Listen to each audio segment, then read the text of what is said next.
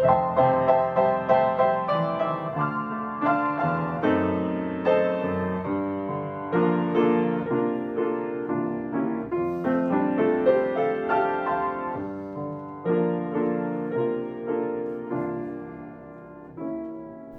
sábado 11 de junio estamos iniciando la lección número 12, ya la penúltima lección de nuestro serial sobre el libro de Génesis. Bendecido sábado para todos, servidor David González y comenzamos. El papel que desempeñó José en las escenas de la oscura prisión fue lo que lo elevó finalmente a la prosperidad y el honor. Dios tenía el propósito de que se fogueara por medio de las tentaciones, la adversidad y las penalidades, a fin de prepararlo para ocupar un puesto encumbrado. José llevaba su religión por doquiera, y este fue el secreto de su fidelidad inmutable. Aquel que recibe a Cristo mediante una fe viviente tiene una relación viviente con Dios, y es un vaso de honra. Lleva consigo la atmósfera del cielo, que es la gracia de Dios, un tesoro que el mundo no puede comprar. El que está en una relación viviente con Dios puede estar en un puesto humilde y sin embargo su valor moral es tan precioso como lo fue el de José y Daniel, que fueron reconocidos por reyes paganos como hombres con quienes estaba el Espíritu de Dios. Los hermanos de José vendieron a José como esclavo y estaban temerosos de que Dios tuviera el propósito de castigarlos, permitiendo que llegaran a ser esclavos.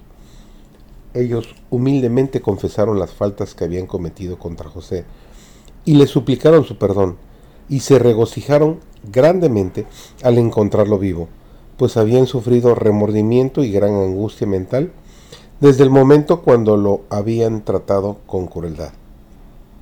Y ahora, al saber que no eran culpables de su sangre, se aliviaron sus mentes turbadas.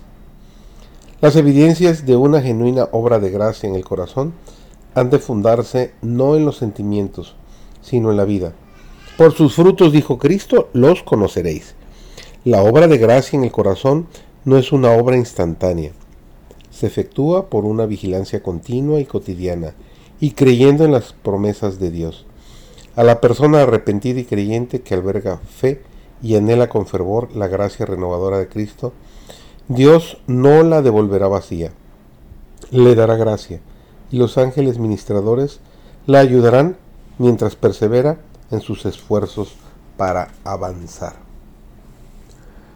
Cuando el corazón cede a la influencia del Espíritu de Dios, la conciencia se vivifica y el pecador discierne algo de la profundidad y santidad de la sagrada ley de Dios, fundamento de su gobierno en los cielos y en la tierra. La luz verdadera que alumbra a todo hombre que viene a este mundo, ilumina las cámaras secretas del alma y quedan reveladas todas las cosas ocultas. La convicción se posesiona de la mente y del corazón el pecador reconoce entonces la justicia de Jehová y siente terror de aparecer en su iniquidad e impureza delante del que escudriña los corazones. Ve el amor de Dios, la belleza de la santidad y el gozo de la pureza. Ansía ser purificado y restituido a la comunión del cielo. Iniciamos esta nueva semana y deseamos de corazón que Dios te bendiga cada día y que el estudio de esta lección sea de gran beneficio espiritual para tu vida.